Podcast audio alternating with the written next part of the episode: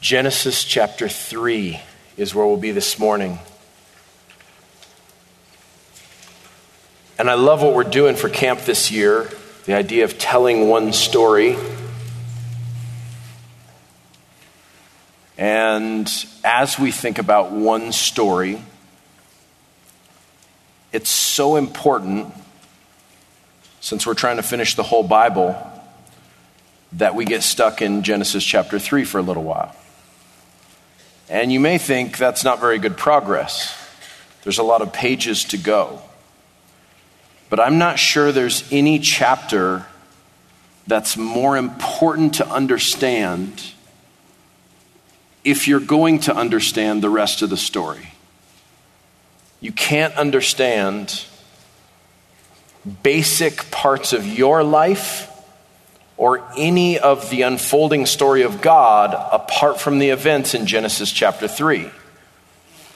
Talking about Genesis chapter 3 with church kids is a great challenge. Talking about Genesis chapter 3 with Christians of any age is a great challenge, because Genesis chapter 3 is one of those chapters in the Bible that many Christians are ashamed of, because it has such a seemingly silly and seemingly strange story involving, well, how do you say this? A talking snake. And so for a Christian to say that our whole worldview and really the very beginning of the Christian religion starts first with God as creator and then naked people in a garden and a talking snake might be intimidating for you.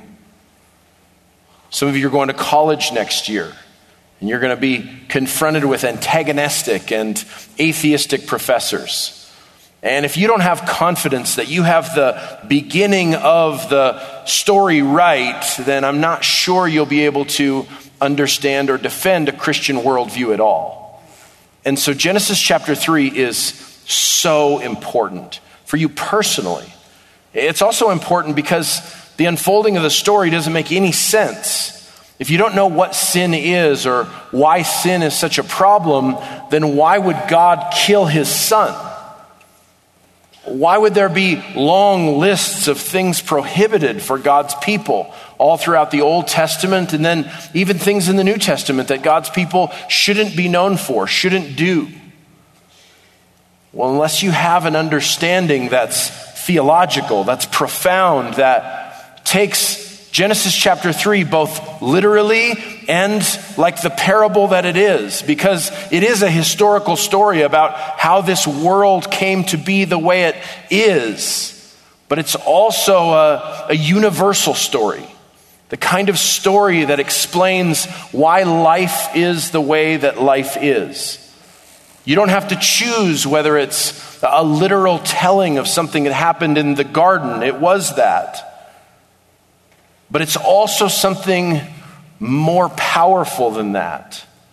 The symbolism of this story you'll see as the story unfolds across the Bible and even into the end of the age. If you don't understand what happened that caused man's banishment from the garden, then you won't understand why you and I live in a world that we're still expelled from paradise. That's the power and the magnificence and the importance of Genesis chapter 3.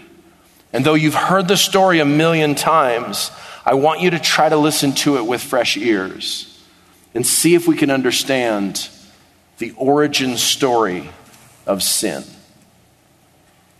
We'll look at it with three questions, and I'll read it to you in just a moment, but let me give you the questions at the outset. First, where did sin come from? What's the origin of sin? Where did sin come from? That's going to be question number one. And I can't satisfy all your inquiries about that, but I can only go so far as the Bible talks about the origin of sin and evil. And so we'll look at that a little bit. Number two, what is the nature of sin? What exactly is sin?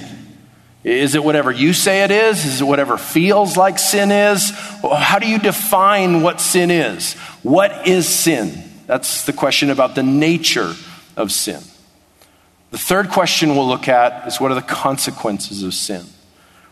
What happens once sin enters this world? So what's the origin? What's the nature? And what's the consequences? That's the job we have to do this morning. Let's read God's word and then ask for God's Spirit to help us understand it. Starting in Genesis chapter 3, verse 1. Now the serpent was more crafty than any beast of the field which the Lord God had made. And he said to the woman, "Indeed, has God said, 'You shall not eat from any tree of the garden?'" And the woman said to the serpent, "From the fruit of the trees of the garden we may eat, but from the fruit of the tree which is in the middle of the garden, God has said, 'You shall not eat from it or touch it, lest you die.'" And the serpent said to the woman, "You surely shall not die, for God knows that in the day you eat from it, your eyes will be opened, and you will be like God, knowing good and evil." When the woman saw that the tree was good for food, and that it was a delight to the eyes, and that the tree was desirable to make one wise, she took from its fruit and ate. And she gave also to her husband with her, and he ate. And then the eyes of both of them were opened, and they knew they were naked. And they sewed fig leaves together and made themselves loin coverings. And they heard the sound of the Lord God walking in the garden of the cool of the day. And the man and his wife hid themselves from the presence of the Lord God among the trees of the garden. Then the Lord God called to the man and said to him, "Where are you?" And he said, "I heard the sound of thee in the garden, and I was afraid because I was naked, so I hid myself." And he said, "Who told you that you were naked? Have you eaten from the tree of which I commanded you not to eat?" And the man said, "The woman whom you gave to me to be with me, she gave me from the tree, and I ate." Then the Lord God said to the woman, "What is this you have done?" And the woman said, "The serpent deceived me, and I ate." And the Lord God said to the serpent, "Because you've done this, cursed are you more than all cattle, and more than every beast of the field. On your belly shall you go, and dust shall you eat all the days of your life. And I will put enmity between you and the woman, and between your seed and her seed. He shall bruise you on the head, and you shall bruise him on the heel." To the woman he said, "I will greatly multiply your pain in childbirth. In pain you shall bring forth children, and your desire shall be for your husband, and he shall rule over you." And then to Adam he said, "Because you have listened to the voice of your wife, and have eaten from the tree about which I commanded you, saying, 'You shall not eat from it,' cursed is the ground because of you. In toil you shall eat of it all the days of your life. Both thorns and thistles it shall grow for you, and you shall eat the plants of the field. By the sweat of your face you shall eat bread, till you return to the ground, because from it you were taken. For you are dust, and to dust you shall return." Now the man called his wife's name Eve, because she was the mother of all the living. And the Lord God made garments of skin for Adam his wife, and clothed them. And the Lord said, "Behold, the man has become like one of us, knowing good and evil. And now, lest he stretch out his hand and take also from the tree of life and eat and live forever." Therefore, the Lord God sent him out from the Garden of Eden to cultivate the ground from which he was taken. So he drove the man out. And at the east of the Garden of Eden, he stationed the cherubim and the flaming sword which turned every direction to guard the way to the tree of life. This is the very word of the living God. Let's ask for his help. Father, may your Spirit teach us as you promised it would. May the hearts here who are far off, far away from you, who are deep in sin and rebellion, understand their predicament better this morning. And may they seek the cure. God, for those who have put their faith in Jesus Christ, I pray that this word from you, that this revelation from you would be grace for them, would be mercy in a time of great need. As they learn to do battle against sin, and as they learn to live as fully realized fallen creatures in need of your grace, help and assist and enable them to follow you and avoid temptation's power. Help us to understand this word in Jesus' name. Amen. You can't miss this part. You can't go get popcorn and then come back and see Jesus and 12 disciples in a boat without understanding the origin of sin, the nature of sin, and the consequences of sin as it first appeared in human history. We can't understand anything that's to follow. Last night, Josh showed us God's orderly creation and the pinnacle of that creation being man, made in the image and likeness of God. In some profound ways, human beings are not homo faber, makers of tools, or homo sapiens, just cognizant beings. Humans are actually the crown of God's creation, made in his likeness and image. Humans are intended to be like God, their creator. And we saw God make man out of not nothing, like the universe and the trees and the animals, but he made man out of something very natural, out of dirt, out of earth, out of the ground. But he also made man, and this is your origin story, out of something supernatural, his breath. And as God breathed on that earth, he made something both natural and supernatural, and that's you. Never for a minute doubt what an amazing creature you are. Made in the image and likeness of God, the crown, the pinnacle, the climax of God's creation, you are of God and of this earth. And you were there with your first parents. You weren't born yet, but you were there in the same way that you were there when your grandparents immigrated to America, or your ancestors moved from this place to this place. This is your family tree. And you were present in Adam and in his wife Eve. And as we heard last night, they lived in a perfect world.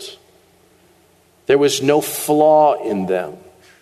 And they themselves were perfectly innocent, given responsibilities and blessings. And in that amazing opening chapter of the Bible, we see all of us as creatures fashioned from dust, physical matter, God-breathed and God-like, natural and supernatural. Careful for us to not think too much of ourselves, because we are dirt, but not think too little of ourselves either, because God made us and breathed us into existence. Our spiritual history began with perfection in the garden, and innocence and responsibility, and a deep fellowship with a universe that was centered around its creator. The one who made us was at the focal point of everything that Josh told us last night. God as center, God as first, God as last, all of creation ordered around the worship of God.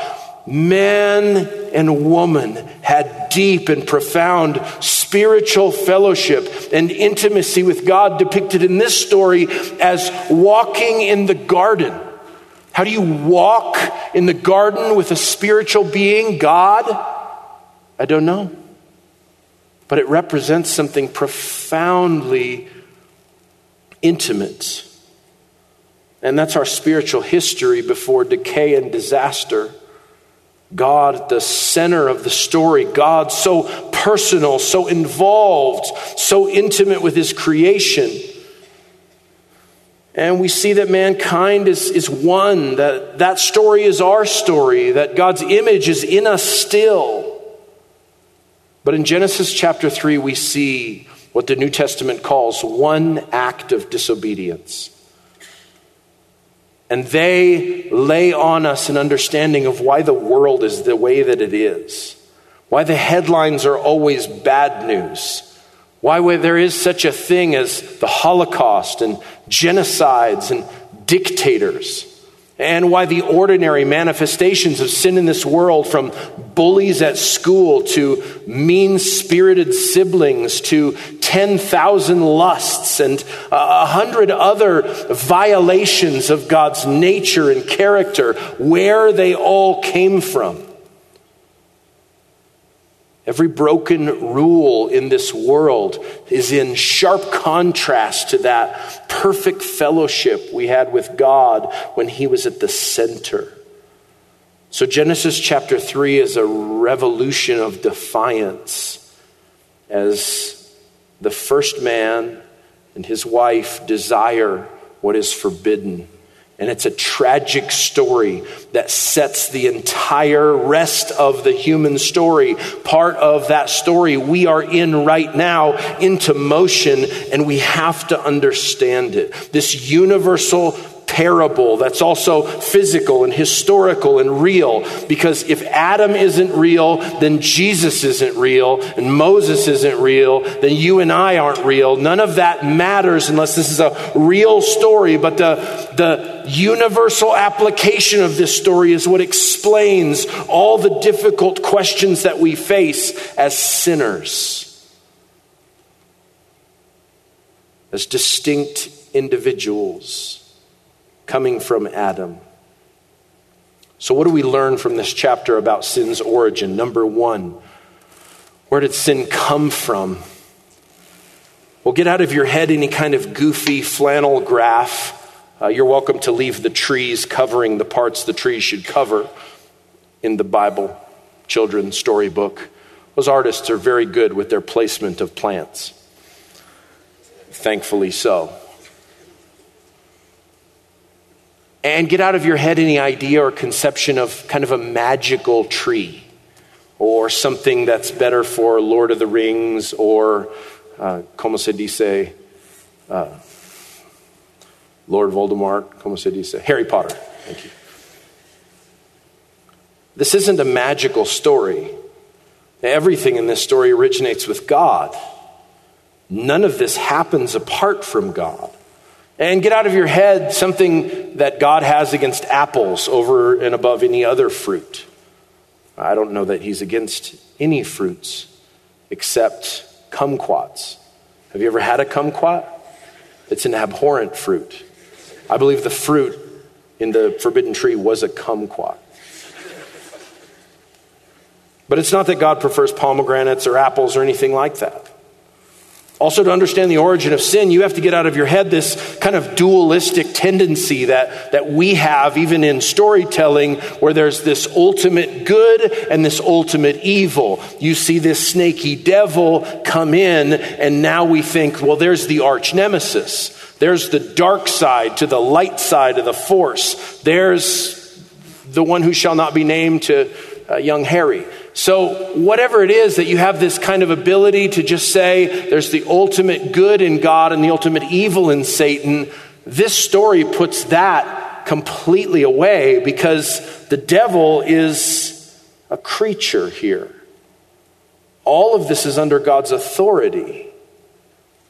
He peers like a snake, and he's still called snake-like, an old serpent in the book of Revelation, and it's probably one of his many guises.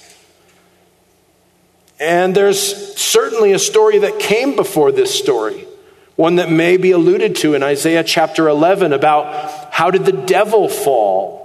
As one of these princes of the earth, as he's described, says that he wants to be like God, but that's not a story for today. This story is how we fell, how we were banished. How did this come about? And this is the origin. So no dualism, no magic goofy stuff, no silly superficial kind of treatments here. Instead, take the word of God when it says the serpent was more, my Bible says, crafty. And that's a funny word, isn't it? Crafty to me means like, you know, your mom's on Pinterest and she's making buttons and stuff. The word there is subtle. It's a word used in Proverbs in both positive and negative ways. This devil was God's devil, and he was made with great intelligence. And he had this ability to both persuade and beguile. And so he is subtle. He's also shrewd. He has skill and an ability to deceive. And he hasn't changed from that day to this day. And he's still your mortal enemy. And this devil, who rebelled against God, decides to attack the woman first. And he does this in powerful ways, and it teaches us a lot about what sin is, but I need you to remember in the origin story of sin, where did it come from? It didn't come out of nowhere. There is something about the rebellion of man and even the rebellion of the devil and his fallen angels that will ultimately be used to bring glory and beauty and authority and worship to God. This is God's story, not the devil's story. This is God's story, and human beings are a part of that story. And so it should comfort and encourage us that the greatest tragedy the universe has ever known, the fall of mankind, the rebellion of the devil and his angels, is something that ultimately happened under the authority and sovereignty of God, because the devil, this crafty serpent, belongs to God. He's underneath God. Though he is rebellious to God, he can't move 1 inch apart from the sovereign authority of God, and neither can you. This whole story begins with God. Now, God is not the author of evil. In other words, there is nothing in God that is dark, shadowy, immoral, imperfect, sinful, or evil. Nothing at all. But the fact that evil exists is shown to us here. And what's explained to us here is that because Adam and Eve were duped by the serpent, we will be born into sin. That's what we can understand about the origin of sin and evil from Genesis 3. I wish I could give you more than that, but the Bible is very silent. Instead, it focuses on our predicament so that it can show us the ultimate solution. But we're not there yet. So question number two, what is the nature of sin, or what does sin consist of? Well, you see it in the serpent's questions that he asks to Eve. Right there in verse 1, the first question is, has God said, you shall not eat from any tree of the garden? You see, all sin And what you'll find in this story is what you'll find true of the sin that you've dealt with, that you've been face to face with, the sin that you've seen when you look in the mirror and when you contemplate the realities of the wrong desires of your own heart. This is universally true. Sin is a defiance of God's word and God's will. Sin is a defiance of God's word and God's will. And the devil begins by casting doubt onto Eve's status in life.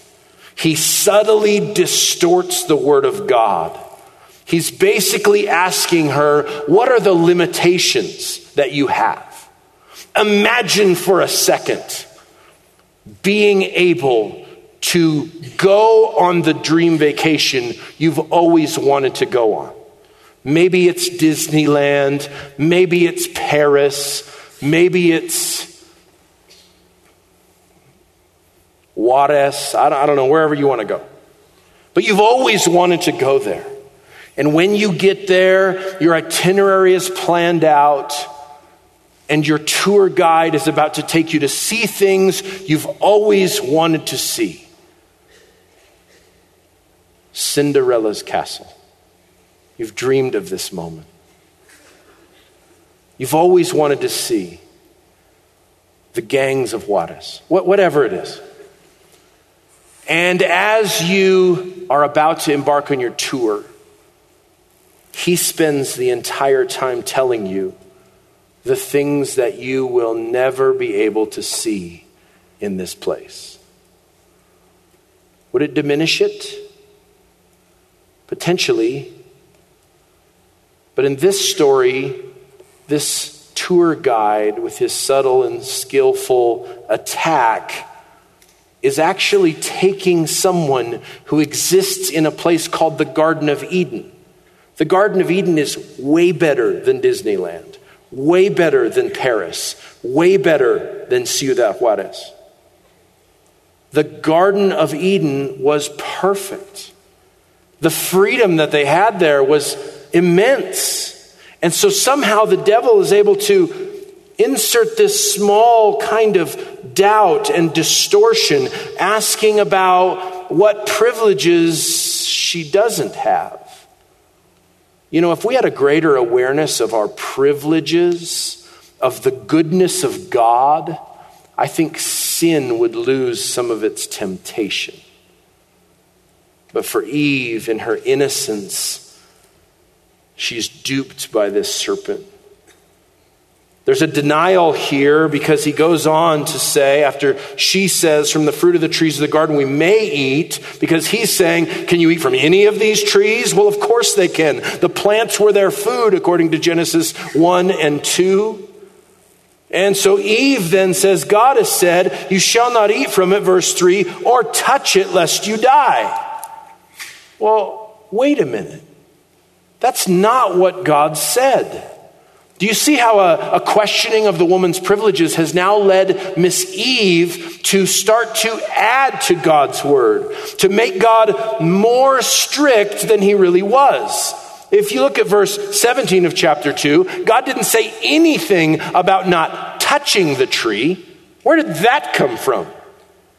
Somehow legalism creeps in before the fall has even happened fully.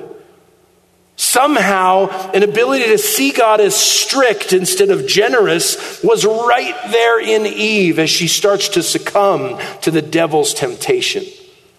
Her defiance is on the rise already because she sees this as overly strict. God said, don't eat it. She says, we can't eat it and we can't touch it. Beep. Not allowed. That's not true.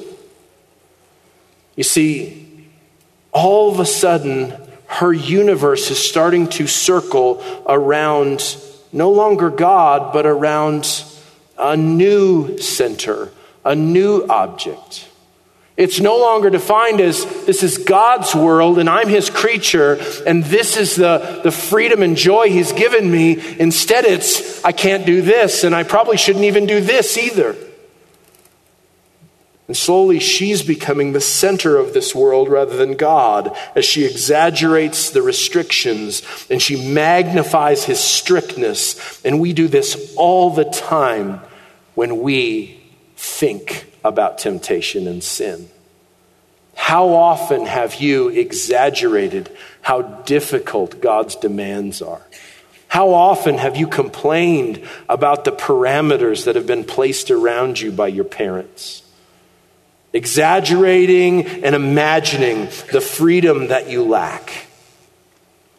What else does she do? And along with the devil, as he leads her through this, the serpent says, verse 4, "You shall surely not die."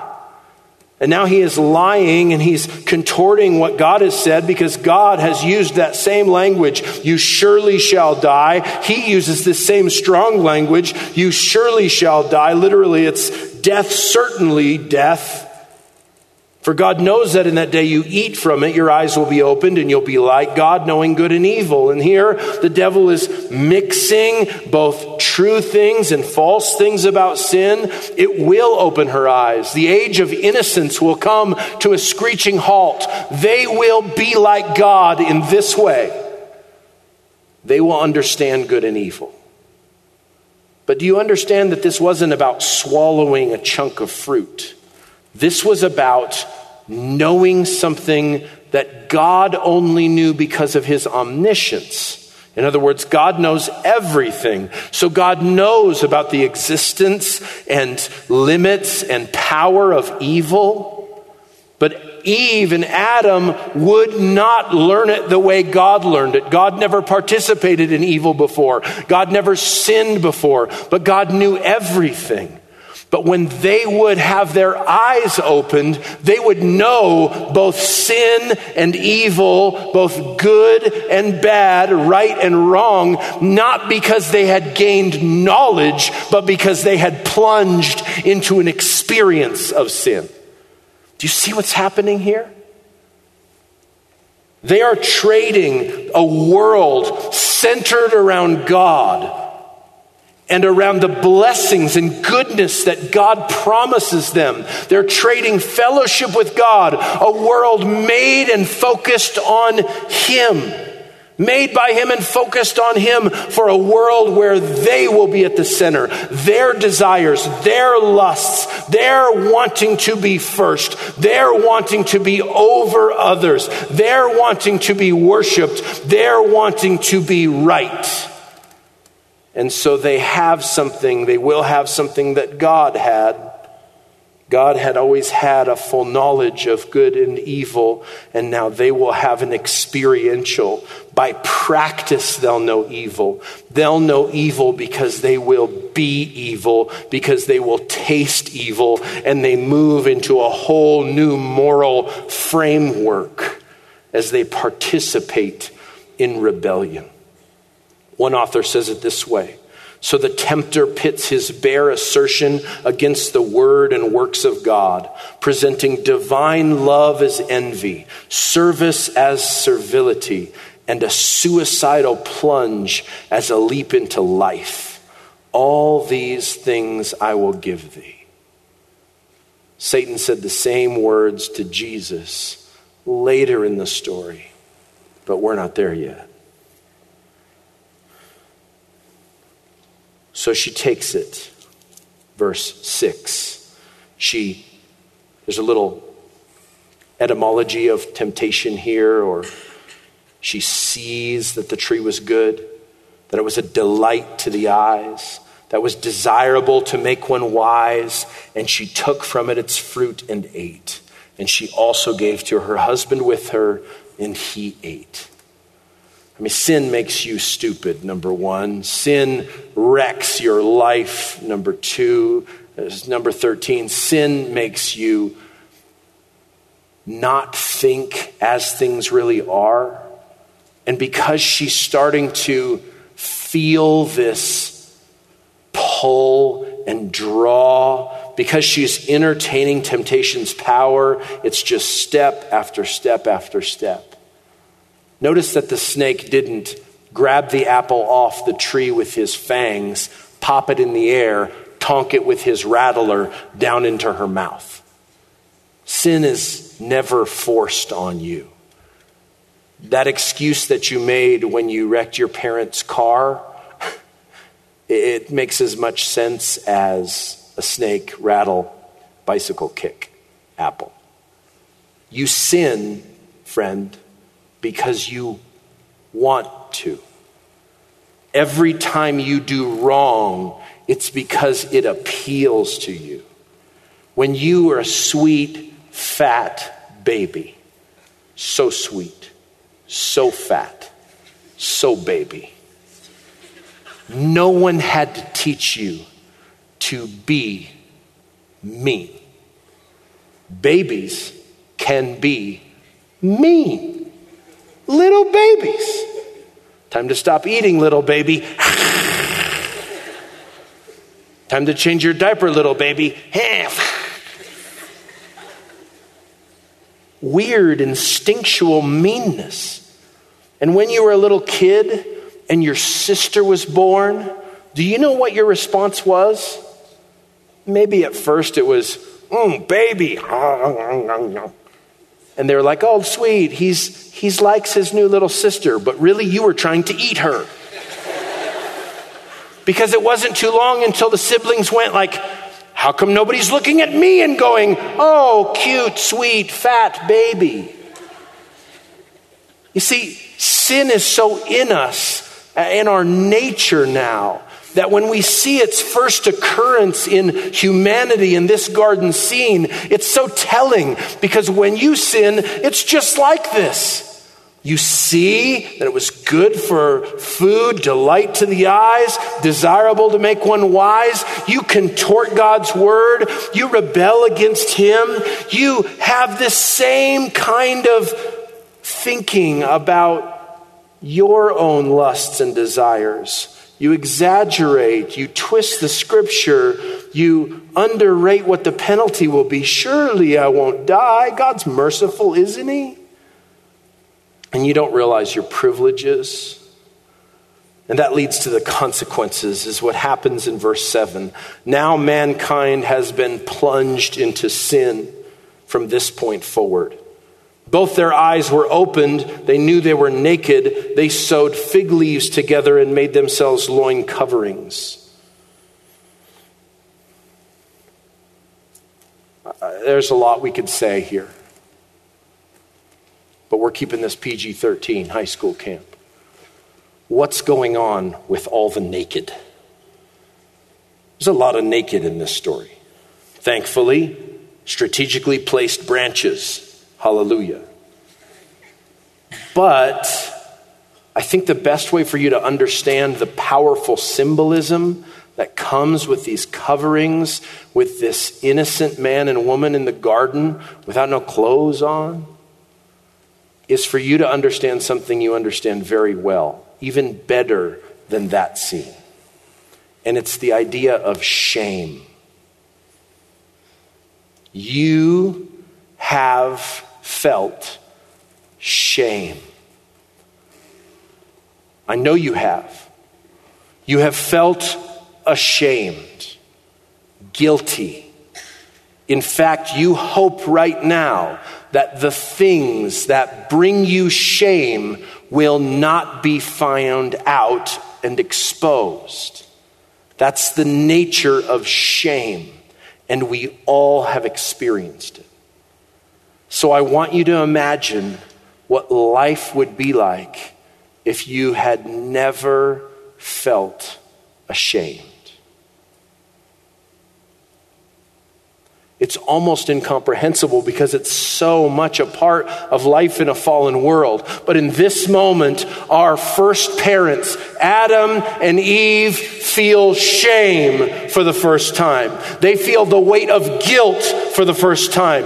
They realize the consequences of their rebellion for the first time. They feel like sinners because they are sinners. And you, as you come into this world and become more and more aware of your evil desires, as you do bad stuff and you want bad stuff, as you say things that you from your heart mean completely, but know you have to apologize for, you are realizing age by age and day by day that you are a big sinner. Every one of us is. And we feel shame, and we do all kinds of things to push that shame down. We rationalize it. We do like they did in the garden, and we hide our sin. We pretend it's not so bad, or we try to think about other things. Do you know how many people lead their entire lives trying to cover up shame? They try to find a cure at the bottom of a bottle to numb the pain. They try to pursue different relationships because they have broken that one so badly that they think, maybe I'll just start again with someone new. And then they just repeat that same awful, selfish, sinful cycle. Young people, if you learn today the power of guilt and shame in your life to point you to God's mercy, you could live a very different kind of life than so many generations that went before you. And so they feel shame. That's one of the consequences. They also realize that sin is a big deal, that heaven can make no truce with sin. They've been given a world by God to live in with supreme dignity, and now their eyes are open, and so they hide because they know they can't get back what they have forsaken. In other words, once you taste sin, you will never be able to taste innocence again.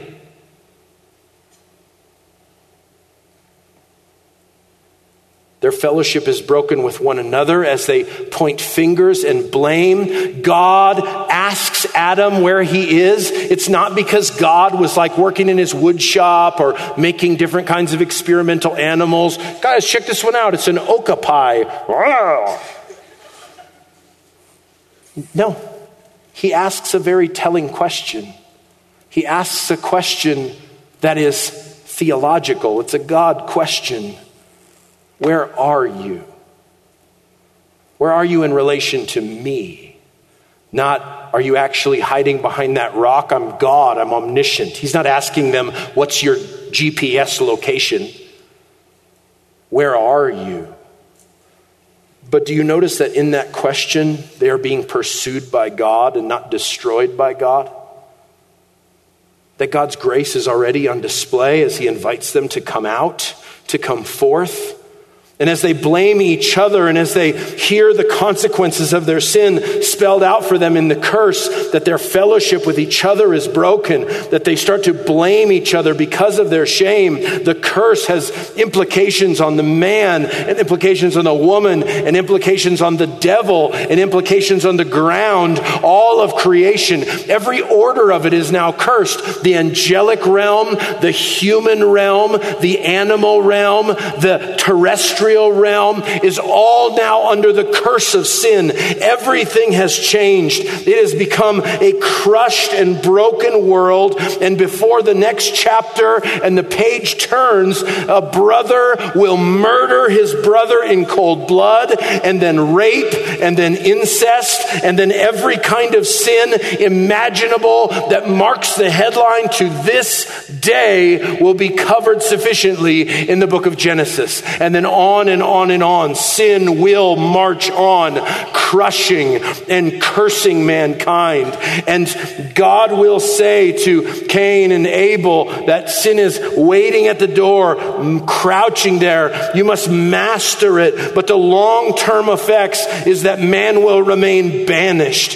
He will remain in need of being covered because of his shame. And he will not be able to come up with a solution for his problems, but will have to look to God, who makes a promise right in the middle of the curse that someday someone will come and he will crush the head of that serpent, and he will bring about some kind of change. Verse 15, he shall bruise you on the head and you shall bruise him on the heel. And so God banishes man. because eternal life will not be accomplished by them grabbing from another tree. But God has another way to affect their restoration. The Bible goes on in this story to show us that Adam's sin is shown to have implicated all men because he's the source of us all. The book of Romans will say sin came into the world through one man and death through sin. Derek Kidner says this poetically and beautifully. So simple the act when the devil said to take and eat. So simple the act, so hard the undoing. God himself will taste poverty and death before take and eat become verbs of salvation. But we're not to that part of the story yet. The story could have gone a different way. And some have imagined what it would have been like if Adam would have turned down that apple. How would he have done it? No, I'm not into apples. I prefer pomegranates like God does. He could have said, God, this one's broke. Going to need another one from the factory. I got more ribs left. What should he have done? Turned up his nose at it? What should Adam have done? Well, when he was offered that apple, he should have realized that this woman represented him, and that when she was lost, he was done for. And instead of going to her and taking that apple, she should have brought her to God, but not pushed her forward for punishment. He should have done what the next Adam will do. He should have brought her to God and stood between her and God and said, take me instead.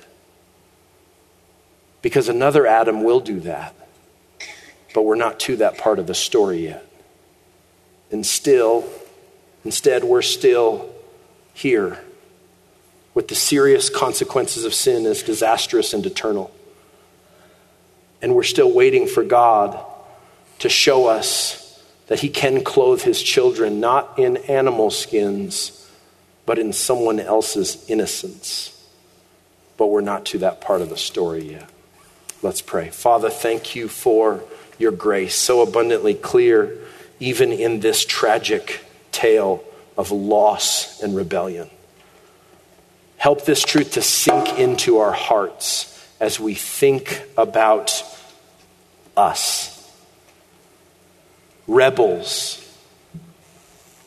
by nature, rebels by choice, sinners in need of cleansing and forgiveness and mercy, but unable to get back into the garden, unable to restore innocence lost, banished and separated,